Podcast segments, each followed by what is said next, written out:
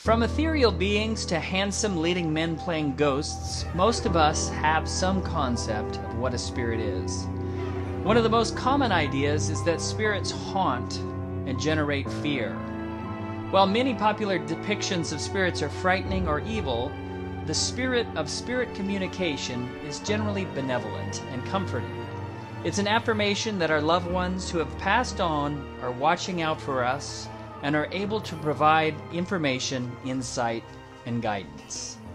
And at this time of year, when the veil is thinnest, spirit is often on our minds. Hello and welcome. I'm Douglas Bowles, and you're listening to 42 Minutes, a podcast about meaning from SyncBook Radio and distributed by thesyncbook.com. You can find us online at 42minutes.com, and you can reach us by sending a message to mail at 42minutes.com. You can also follow our tweets at Sync42 and at SyncBook.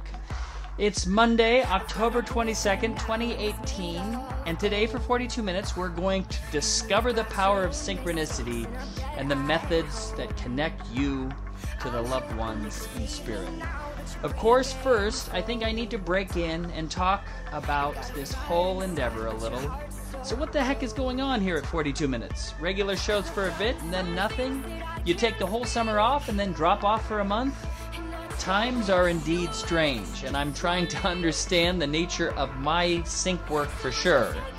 For a long time, I was committed to the idea of a weekly podcast. At this point, I think that aspect is less important so long as the quality of the content remains. And I do have a lot of high quality on deck. So subscribe to the podcast, it's going to keep coming. But no, my practice is in flux, and I'm trying to determine the best way to share my sync. Right now, the book club gets an earful about once a week. It used to be that I would put that kind of stuff into a blog post, but now I feel like I should be trying to funnel it into fiction. My writing practice really has gotten the short end of the stick since the inception of this podcast back in October of 2011. Anyway, bear with me as I figure out my creative expression, but know that I'm never going to stop reading and digging into interesting stuff. You know, beyond strange stuff. True tales of alien encounters and paranormal mysteries. Just in time for Halloween. Today, the program reconnects with Trish and Rob MacGregor on their fourth visit to the show. These prolific writers shared a chapter in 2012's Sync Book Volume 2 and then appeared on 42 Minutes twice in 2013 and then again in 2016. They both have written a number of interesting fiction and nonfiction works, and we'll link to their various websites, their main one being synchrosecrets.com. Rob's most recent book, which just came out this month, is called Tulpas, and Trisha's newest work of fiction called Skin Shifters arrives tomorrow. Collaboratively, Secrets of Spirit Communication is their latest book in their series of synchronicity and paranormal works. Hey guys, how are you doing today? That was a nice introduction. Good. Thank you. Thank you. Well, so for whatever reason, uh, the synchronicity that has kind of been coming at me is this idea of Florida, and uh, it just seems like Florida has risen to prominence for for several things, both political and environmental. Um, I'm not that familiar with Florida. Have you guys lived in Florida your whole lives? I've lived here since off and on since '63, so I've seen a lot of change here. I first came here in '73 and then or '72 and then left in '73, but then I came back in uh, '81 and I've been here ever since. And so and we're ready to move well, after all these hurricanes. yeah, it's uh, so you guys uh, was it Irma that affected you guys? Yeah, we really got pummeled by Irma. Right, we had leaks in four of our rooms. Uh, had to replace the roof. And were you in a place where you had to evacuate? You know, we we considered it because we're we're 15 miles inland, but at the time we had two dogs and two cats, and my my nightmare would be getting stuck on the Florida Turnpike, going 20 miles an hour, and running out of gas. And we had friends who did evacuate. and It took them 18 hours to get to to the Georgia line, and it's a trip of maybe eight. Everybody driving north. Uh, that was the only way to go, and uh, so there was just solid cars on the turnpike all the way up to the, the state. So is there main one freeway or one main freeway that runs from the southernmost point of Florida up to the northern? That what you're Well, there's two, There's two: I-95 and the Turnpike. and supposedly the turnpike is the faster, but that was questionable during the evacuation. Yeah, they what they did at the Turnpike is they they closed the. Uh, you couldn't drive south, and they opened the whole thing up, and everyone driving on all the lanes heading north. Nobody going south. and then how close to you specifically did the eye come of the of Irma? Well, fortunately, I mean, if, if the eye originally was supposed to come up the East Coast, which, if that had happened, we probably wouldn't have a house. But as it was, it, it stayed longer on the Cuban coast and made the turn later. So Yep. that basically saved us.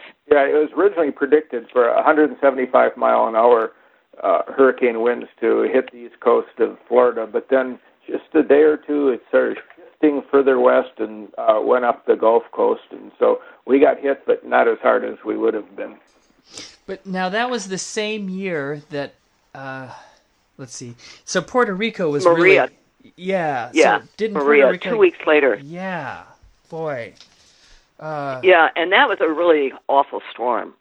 You know, it was, that was like uh, I don't know if it was like this Hurricane Michael. I, I think that Hurricane Michael was actually a Cat Five when it hit the Panhandle. but that's and not just- I anywhere mean- near you guys, right? No, no, it's northern Florida. Thank and God. and so that that's pretty unusual as far as things go for hurricanes to go in in that area. Is that what I'm no, to- I mean every every place is vulnerable, especially along the Gulf or the eastern seaboard. But that was unusual in that it formed fast. Like within two days, it went to a Cat Four, and then it kept strengthening as it approached the coast and became a Cat Five. I think. And the the, the route for it uh, took it right up uh, into Georgia and the Carolinas. So what people did is they actually turned around and came into southern Florida. So there were people driving in the other direction. Uh, usually you escape the hurricane by driving north from the South Florida, but uh, this time people from northern Florida were driving south. So that was odd. yeah, but but listen, they say there's no climate change. It's a lie. there is. Okay, so that yeah, that's where I was gonna head, but I'm just for my own Yeah. Uh, so I can grok this. I, you know, living in Idaho, I'm so far away. Like as a child, it's like, well, what football team do you like? It's like, well, what's the farthest one away? It's like I like the Miami Dolphins. But so driving from the southernmost part to the northernmost part is that? What do you think? Is how many hours is that, or in terms of miles? What Well, is- in terms of miles, I don't know, but in terms, if you go from Key West to Georgia, it probably takes between ten and twelve hours. When you say, um, I think even more than that. I think it takes 11 hours right from uh, Palm Beach County to get to the. okay, it's long. okay.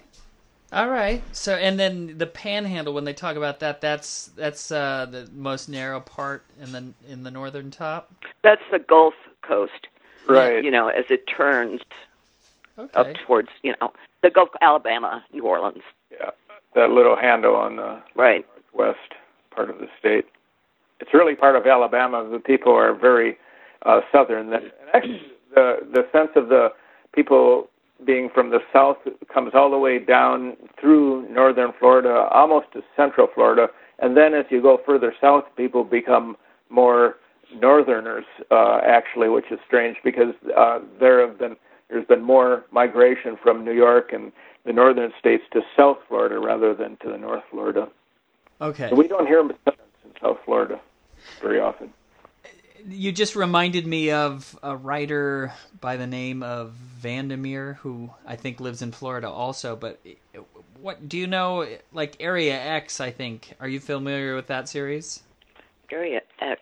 I don't think so. I, Uh-uh. Oh, okay, because I think so. It's it's more science fiction, but it's definitely uh, set at some place in Florida. So I I was just curious. But anyway, uh, Probably South Florida. Speaking of hurricanes, in your work Beyond Strange, I think it came out in 2017, you speak about a couple who are on vacation and now I forget where they're at, but they they visit a place And it's only later that they realize that that place was destroyed in a giant hurricane in the 1700s.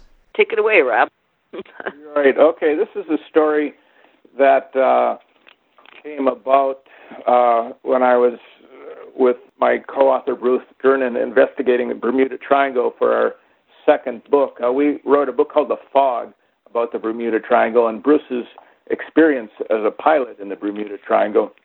After, that was in uh, 2005, and then afterwards we received all kinds of emails from people who have had unusual experiences similar to Bruce's, where they had uh, some jump in space and time, and oftentimes the, uh, we we found that these were not uh, actually taking place in the Bermuda Triangle, but were sometimes even over land. And so we ended up deciding to write a, a second book called Beyond the Bermuda Triangle, which talks about the Bermuda Triangle, but also these other experiences.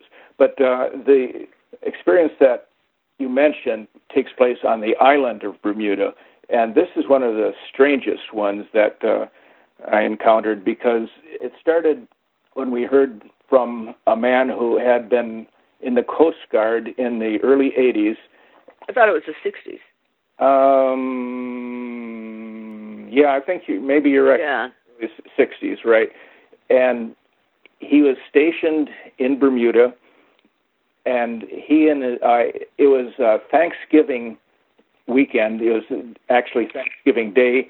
He and his buddies had Thanksgiving dinner on on the Coast Guard cutter, and then they came ashore. Uh, and he was with three others, and they happened to meet four young women who were Navy nurses. Uh, they had just uh, hopped on a uh, Air Force plane to uh, Bermuda and just were staying there for two, three days. And so they uh, they met, and it was kind of a synchronicity that there were four guys and then four young women, uh, all around the same age. They gave them a tour of the ship, and then they kind of paired up. And the guy who wrote it, I can't even think of it. John. John. John. John uh, and Sandy was the. I can't remember her. Name. I think her name is Uh, Barbara. Barbara, that's right. Sorry, yeah. Very good, Doug. you got the story from memory. So they went off on their own, walked along the beach and towards this old fort, and they sat on the wall of the fort and watched the sunset and just talked about their lives. And both of them were involved with other people, but they they just uh, he John felt very comfortable with her, and she felt very comfortable with him, almost as if they're old friends. It was very odd. They had just met, but uh, they it, it was almost like they knew each other. So then, as they they left, as the sun was setting, they decided to go back to town, and they they see this little path leading uh, up this hill, and they decided to follow it to see if that route took them back to the town because it was heading generally in the right direction. So they're they're walking along this path, uh, heading up the hill, and John says, "There's going to be a little village on the other side of this hill, uh, an old British village." And Barbara says, "Yeah, and there's there's a church in the center, in the square, and that that church has a clock on it." And I can't remember which one it was, John or Barbara said, and it's stuck at 12:30. And they both laughed because they were just kind of making this up as they were walking along. They come up to the top of the hill, look down, and sure enough, in the dusk there, there's this little village. And so they walk down into the village, and they they come to the square, and there in is is the church. And they look up, and there's a clock on the church, and it's stuck at 12:30. So they're amazed by this. They're looking around, and they go up to the church, and they John grabs the door and tries to open it, rattles and shakes it. It doesn't open. They look around. There's no people that that that they can see. Everybody's inside. It seems there are lights in the houses, but they're not, they're not electrical lights. They're uh, like kerosene lamps. And so they walk around and they uh, over to the cemetery adjacent to the church and sit on another wall there and start talking. And then Barbara has been to the beach with her friends, and she's got a blanket with her in the big bag she's carrying. So they spread out the blanket and they uh, sit down on the blanket in front of this wall. And for some reason, they know that this what this cemetery is about. They there's a uh, there's a break in the middle, and they say, well, that's the the blacks were buried on that side, and the whites were buried on that side. They don't know why they know that, but they just seem to know it. And so John is starting to feel very amorous uh, towards Barbara, and he reaches out for her, gives her a hug, and they lay back down on the blanket, and boom, he passes out. She passes out. They just like fall asleep, and then two hours pass, and they wake up and realize that uh, they've got to get back. She's got to get back uh, to meet her friends. The village is still there. They look around, and they're very con- they're kind of confused, and embar- John's kind of embarrassed. Why did I fall asleep at that point? and, but she did too, and so they uh, they pack up and walk out of the village. And he says goodbye to her because she's leaving the next morning, and they exchange addresses uh, so they can stay in contact. He's very interested in her, and so that seems to be it. So a couple of days later, he has shore leave again, and he he wants to now go back to the village. And he also had a dream that night before he went back. Yeah, I don't remember. That was, you know, he in the dream. I mean, it was about the village, and that's when he decided he wanted to go back. Right, and he wanted to go there and write her uh, a letter and a, maybe a poem because he was uh, feeling very much like he wanted to stay in touch with her, and he wanted to relive the experience he had with her in the village. So he go uh, he traces his way back and looks down to come to the village. It's just a field. There's no village. Nothing there at all. And he's just, am I in the wrong place? He thinks. He looks around. He's no. This is where it was. There's no village here. So he's very confused.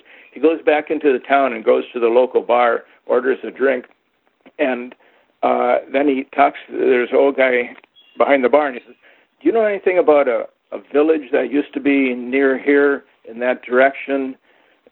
And the guy looks at him and says, "Yeah, Fort uh, Fort Catherine. There used Saint Catherine. Uh, Saint Saint Catherine used uh, the fort is named Fort Catherine. The village was named Saint Catherine. And it used to be uh, there, but that was destroyed with the Great Hurricane of 1780 and it was never rebuilt. And so now he's he's really baffled, and uh, he starts to leave. And the bartender says, "Hey, if you want to find out more about uh, St. Catherine, there's an old uh, sea captain who lives here, and uh, he had relatives that lived in St. Catherine, and he's sort of the historian of that place. And he gives them a how, tells them how to find find the captain. But the captain is in England at the time, and it's not he's not back for several weeks. And so John goes off, and so he finally comes back. The ship comes back to port again in the, the following April. So he, he goes and looks up the captain and finds him home. And so he tells the captain he wants to talk to him about St. Catherine. The captain is kind of puzzled why this American guy wants to talk about his uh, ancient relatives in that that village. And but he he says uh, he, he says, "Oh, I'm a, uh, a sailor like yourself, uh, uh, the Coast Guard." And so the captain invites him in, and he starts uh, talking with him about his past. And he he has two paintings, and of his great great. I don't know how many greats are, but great great grandparents. right, grandparents. And John looks at the picture, and the the woman looks identical to Barbara. And he's talking, and it turns out the name of the, the two ancestors were John and Barbara. So this really blows his mind. He's uh, one of the things that I didn't mention in describing this story and how John felt. He felt that he and Barbara, when they were in that village, that they had lived there. He mentioned that to her. He felt like they had lived there and had a family in the past. And uh, when I, I followed up and talked talked to Barbara as well, she doesn't remember that part, but she definitely remembers being in that village, and she agrees with John's description. Now they they lost con- they were in contact a while, but then she wrote him a, a, a, a literally a dear John letter. She couldn't talk to him anymore because she was getting married. so it, decades went by, but then finally, with the internet, made it easier to recon- recontact with um, people, and he was able to trace her down and find her, and left her a message on the phone. And hours went by, and he thought he'd never hear from her. Then she called him, and he said, "Do you remember me? Do you remember going to that village?" And she, she said, "Yes. We sat uh, on the the wall of the cemetery and uh, saw the church there, and." So he, he felt great relief that this hadn't been all his imagination, that this other person actually had experienced it as well. So it's a very. It's, So it's as if they walked into the past, a past where they had both lived and had a family, and both of them had died there. Yeah, and the interesting thing is that uh, she, uh, the Barbara, the uh, the ancestor Barbara, had been uh, nine months pregnant, and she had died, and they found her on that hill. Uh, a midwife found her and cut out the baby, and the baby survived. And that was the old captain's great, great, great grand. Uh, I think it was the the grandmother. Uh, and so that's where the trace is that why that uh, while everybody else died, uh, he was the child who had uh, survived because uh, of that of that midwife, and that was his connection. Uh, so that's a so it's like this connection over uh, centuries, time and uh, centuries. So it's a fascinating story. Back to hurricanes, I wonder, having been, lived in Florida for as long as you have, I mean, my perspective is hurricane season is this awful news time where it just it just seems like there there's a, a window and they're coming and they're devastating and that happens every single year and it's just unpleasant but i wonder living there what it's like and then if it feels like it it the risks are higher and that it um, the devastation is higher and you know what is your experience? It's stressful. Yeah? It's stressful. Yeah i mean as june 1st you know things are going to start ramping up fairly quickly. And usually by you know, August, September. Irma was September 10th, I think. What? And you know, it's it's it, first of all you're stressed out because you everybody rushes to the grocery store, rushes to Home Depot. You find that everything's been cleaned out. Then it's stressful because you have to put up your shutters or however it is that you protect your house, bring in the animals. I mean, it's just and then afterwards, if you don't have power, like after Wilma in 2005, we didn't have power for 10 days. Yeah. These poor people in in Puerto Rico haven't had power for months. You know, it's like the dark ages. So when I first moved to Florida, I lived there for years and years and never experienced a hurricane, so I never really thought much about the you know the season that much. I knew it was the hurricane season, but I hadn't experienced it. But then after I met Trish and met her father, and he was I remember he was always very concerned. He said, "Oh, it's June first, and now the hurricane season time of year," he would say. And then uh, then I experienced Andrew, and I, I started to understand what that was all about, how devastating these hurricanes can be. And uh, uh, but you know, sometimes they just hit an area like uh, like Andrew hit Miami and Homestead very hard, and the next day uh, we were 30 miles north, and uh, it was no, we were farther than that. Uh, 30 to 40, maybe 40. Uh, maybe 50. anyway, Andrew had a really small eye. Right. That's what saved us. But uh, we were, you know, it was just a nice, beautiful day the next day for us. But the people down not that far away from us were living in the street and living in parks uh, because their homes were destroyed. So it's uh, and it was just just devastating. We went uh, down there weeks later, and the devastation was still horrendous. The interesting thing I note is that at the in the beginning of Beyond Strange, you talk about an experience you had, Trish, when your daughter was born in 1989, and it was another time slip thing where the way oh right. it was written, your daughter's communicating to you from the future and telling you about how things are do you have any sense? Oh, yeah. Explain that a little bit, and, and where do you think she was in time? I, you know, it, it, this was so strange. I mean, I was in a ward with three other women. Um, Megan was a day old, so they brought her in about one o'clock for a feeding, and then they came and took her back to the nursery. And so I laid back down, and I clearly heard somebody call my name. And it was so clear, I sat up, but all the other women were asleep. The door was shut. You know, nobody was there. So I lay back down again, and it happened a second time, and that's when I felt it was an internal voice. So I said, okay, whatever this is, who are you? and I had a clear image of a woman about 40, 45 years old who was Megan. And she was saying, I need my birth information because all of these records have been destroyed because of. She didn't use the word climate change, but that was the idea. You know, the environment is basically destroyed. And so I gave her the information. She thanked me, and that was it. In the years since then, I, I've grown to wonder if maybe it was my granddaughter, who I don't have yet. um, but it, but it was it, it was shocking. And so from that day forward, I always made sure Megan had her birth time. She knew all the stuff about where we were living, you know, all the information she had asked for. Yeah, and maybe you're right about it being the a granddaughter because uh, Megan obviously knows her birth information. Right. Yeah. She knows her. She has her chart. next generation, if something happens, uh, you know that information might not be so easily available. And also, we had another weird experience, Doug. It was like another time slippage. One night back in the early 80s, before Megan was born, a friend of ours who was an artist and a psychic said, Let, Let's do a little experiment here. I'll progress you guys to say the future. We won't make it any determined future, just the future. And she had this really great hypnotic type voice. And so as Renee was talking and she's, you know, relaxing us, I all of a sudden saw myself as a very tall, bald woman living in a dome because the environment was toxic. And the weird thing about this, a couple years later, I found Chet Snow's book. I can't even remember the name of it. It was it was a book that Helen Wambach started and he finished. And Helen apparently had regressed 25 or progressed 2,500 people in Europe to the 21st century and asked them what the living conditions were.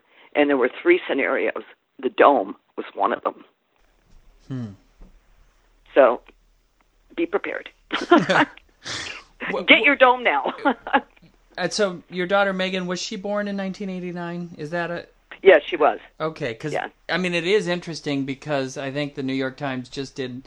I think 1989 was the year that they really started thinking about this seriously as a problem. Like it made. I think there was a big report. You know, some guy standing on the Capitol steps and saying the right. water the water will be this high. So yeah, I vaguely remember that, but you know, nobody knew words like climate change. I mean, it wasn't a like it is now. Yeah. And that Chet Chet Snow book, I believe, was named "Mass Dreams of the Future." That was it. Yeah. Yeah. Hmm. So. And he also saw people living in the space station. And there was another scenario like caves or something. Yeah. Well, there was one there. People were kind of going back to nature, living a very uh, basic life, and then the more technological one where people are in uh, in space, and then the one where the the bad one where they're living in domes. well, it's not maybe not so bad for the people inside the domes, but not for not very good for the people outside of the yeah. Well, speaking of like time slippage or time travel, you also mentioned Rob that you were on the way to a dentist one time, and all of a sudden you were in a different part of town. yeah, yeah, that that. And he wasn't doing drugs. I, you know, I, I thought about that story today because I drove right by that place. It, It's uh, it's a it's a medical building that has a kind of gold colored dome, uh, and I had once taught yoga to the uh, one of the doctors who works in there, so he had told me where he had, had worked, and uh, so I, the story was I was driving along 441, uh, a thoroughfare, heading towards Home Depot, and the, the traffic got slowed, and uh, I saw I looked at the dome. I just had this voice in my head say, "Pay attention to where you are and what time it is." I was I, no, I wasn't going to Home Depot. No, I was going to the dentist, but I would go past Home Depot to get to the dentist, or in that direction. So I, I looked at my watch and I uh, looked at the dome uh, building there, and I drive on, and suddenly it should be kind of open territory and undeveloped territory uh, land around the uh, 441 there, but there was a lot of trees and houses, and it, it didn't make any sense to me. And then I come up to an intersection, and I realize, wait a minute, I'm like five, six miles away in the other direction. I'm coming up to Southern Boulevard now, uh, and actually I, I was heading towards Southern Boulevard, but miles down the road. And so I'm totally baffled by how I got there. I mean, it, if I had, tr- I looked at my watch again, and hardly no time had passed, like a minute or two. So it was impossible for me to say, "Well, the traffic's slowing," and make a U-turn and go back. And it, it, I wouldn't have done that because I would have been way late for the dentist appointment. Oddly enough, I still arrived on time, but from the other direction. and so it was very uh, uh, confusing that uh, how I suddenly seemed to have jumped in uh, space and time. Okay, well, so you end you end beyond strange with this idea of maybe science will catch up someday. So like you invoke science, and then in thinking about your newest collaborative works, Secrets of Spirit Spirit Communication, I'm wondering where your heads are at these days with the with the idea of like synchronicity and forces that we don't quite understand yet, but then uh, thinking, you know, about more than just uh, paranormally. You know, like where where are you guys at with synchronicity and stuff these days? Well, I mean, I I think synchronicity is probably the language of all this stuff. You know, from spirit contact to these time jumps to, you know, seeing precognition. I think it's synchronicity is part of all this, and the, the closer you pay attention to to the synchronicities and try to understand them, yeah, I think spirit contact is synchronicity. Um, it reveals uh, the reality of a greater consciousness in which uh, everyone and everything alive, both in the physical here and in the spirit world, are interconnected. In fact, uh, Victor Mansfield wrote in Synchronicity, Science, and Soul Making that we live in a radically interconnected and inter- interdependent world, one so essentially connected at a deeper at a deep level that the interconnections are more fundamental, more real than the independent existence of the parts. And so then synchronicity is is, is like a, a, a another force like gravity or you know one of these laws of nature do you think or if you go to quantum physics i think you know where david bohm talked about how that basically our day-to-day life is the un- unfolding of this deeper order the deeper order he called the implicate order. And and we live in the explicate, and synchronicity touches on the uh, on the border of the two. It uh, it's a bleed over from the implicate that we can experience because it in, it doesn't it involves two things similar things coming together, but without cause and effect, and it's whatever the, that experience is, it's meaningful to the person who experiences it.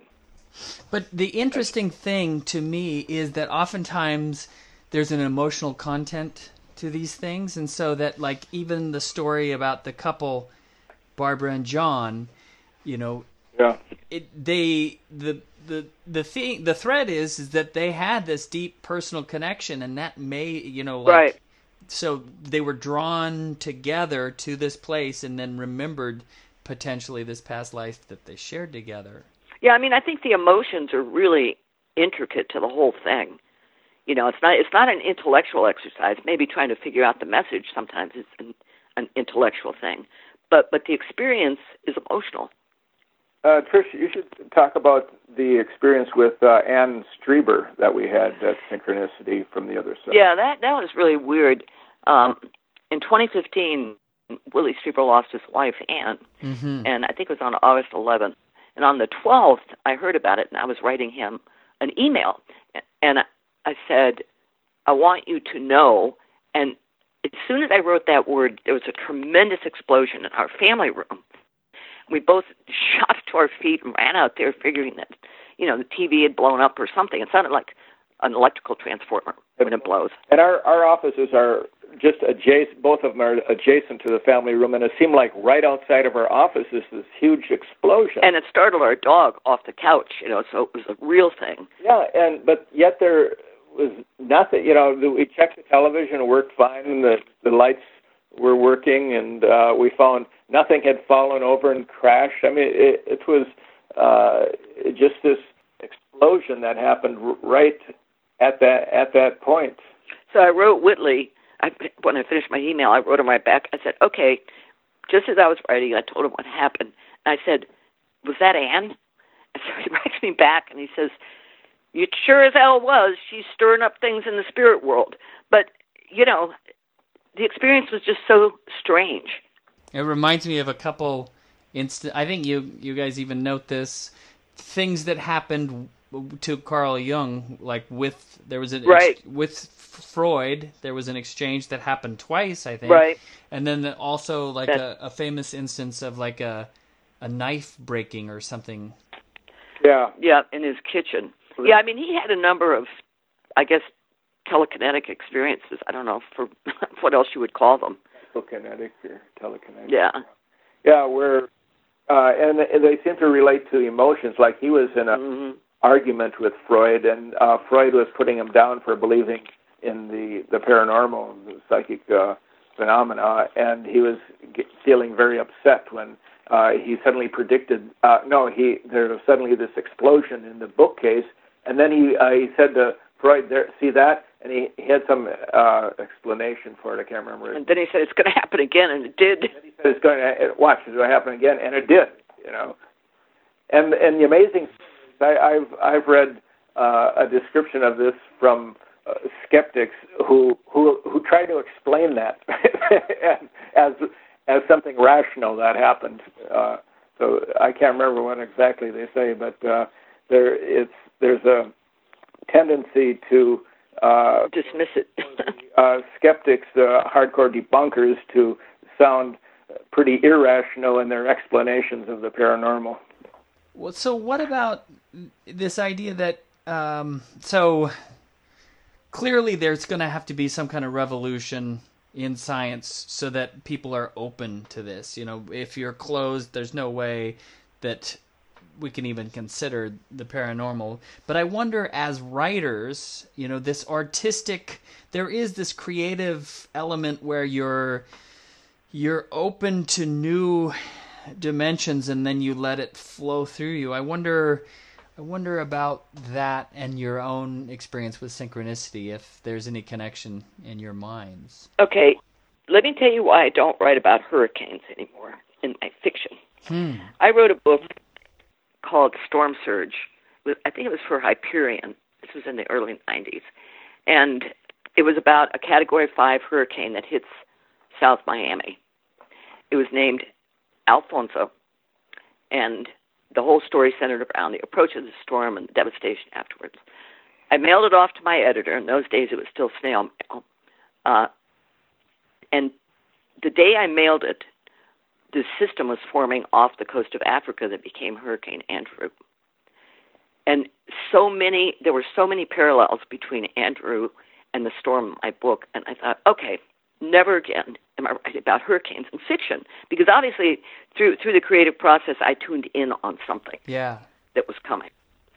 So in 2004, I guess it was 2005, I wrote a book called Category Five. it, that that knock at the door came again and said, "Hey, how about this idea?" So I thought, okay, that it can't happen again. So I wrote Category Five. It was published in September of 2005. I think it was September. Yeah, it was. Or well, whenever it was, whenever Hurricane Wilma came in, and all of a sudden I get this call from the publicist saying, "Listen, people are clamoring for information about hurricanes. We're going to book you into a bunch of radio shows." And I thought, "My God, my book's not even out yet," you know. But that's what I did. I did about 50 radio shows, and Category Five was very similar to to Wilma. No, it was Katrina. I'm sorry, it was Katrina. It was either Katrina or Wilma. So I don't I don't write about hurricanes anymore.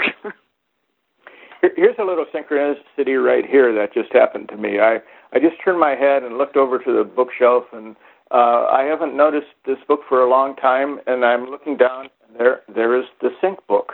You know, oh, your book. Funny. I haven't noticed that for a long time. It's on the bottom shelf. It's got a number 26 on the. Uh, uh, back. At, okay, let's see. Oh, t- uh, featuring 26 authors on synchronicity. Yeah. well, oftentimes I do ask about writing practice. I'm just curious, you know, from a nuts and bolts standpoint, do you guys write every day? Do you write when you're inspired? Is it, uh, I, I mean, to be as prolific, you must write every day. T- can you explain that a little bit? We write every day. uh, Trish is uh, a little more into it than I am. She's uh, working on a script right now, and uh, I'm uh, working on a, a book that we have uh, coming out. Uh, it's uh, I have a novella in the book and uh, a short story, and Trish has uh, several more short stories. It's, uh, I'm just going over that now, and so yeah, we we, we work every day basically in uh, one capacity or another, and then often like. Uh, what's interesting that we write both nonfiction and fiction is there's bleed throughs. There's stories that we hear in the nonfiction that are sometimes a little difficult to write about because they're so strange, but they work very well in fiction. In fact, there's one uh, story related to out of body experiences that uh, I wrote about in this novella called uh, Spinning Out. Uh, it started with a man who wrote me uh, about his experiences in the out of body state. And then Rob and I did a short story about two people who are disabled who meet in an out of body state. Yeah. So so we have these bleed throughs from the nonfiction to the fiction. So it's it's like a, a research for our fiction sometimes. And you know, is this guy telling the truth. You know, it doesn't matter in the fiction whether the guy was telling me the truth or not. I mean, he seems, I don't know why he would contact me, this former police uh, officer, and tell me about this out of body, these out of body experiences he, he's had. But uh, he did, and uh, I'm still in contact with him. And uh, he's he's upset now. He's in his mid 50s and he's having trouble getting out. He just says, he just kind of hovers next to the bed, he, but he can't get get moving anymore out on these experiences. And uh, so we we encounter some interesting people. And then so that's what you guys are working on now is a another collaborative book. Yeah, we rarely do uh, collaborations in fiction, but this is this is one that we did. In fact, uh, didn't uh, Millie predict that we would do something like? Yeah, I think she did. And I remember you saying uh, saying, "Well, we never do fiction together." Yeah. It turns out we did. In terms of short stories, uh, uh, they're all outlier stories. Yeah. So the book is called The Outliers. The book is called Outliers, and we should be coming out sometime later this year or early next year. Well, that was 42 minutes. Thank you so much for sharing it with us. Well, thank you for having us, Doug. Thank you. It's okay on your show to talk about weird stuff. We like that. you bet. You've been listening to Trish and Rob MacGregor on 42 Minutes, production of SyncBook Radio and the SyncBook.com. Check out their website at synchrosecrets.com for more information about the SyncBook, our guests, to check out past shows, or to subscribe to the podcast via iTunes. Please be sure and visit our website at thesyncbook.com.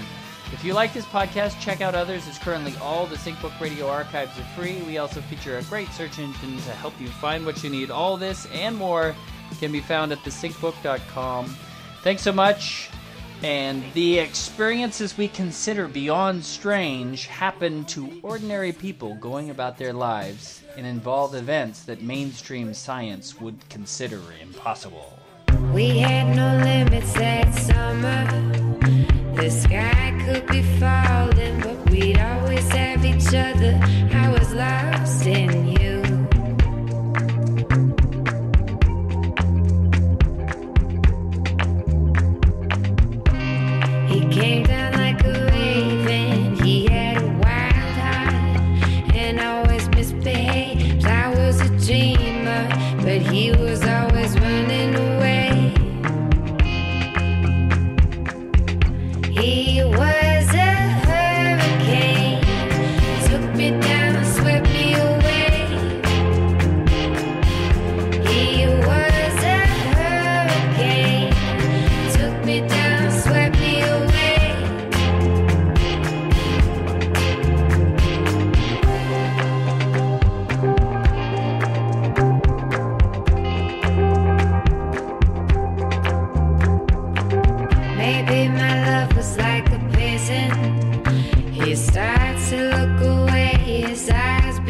to do.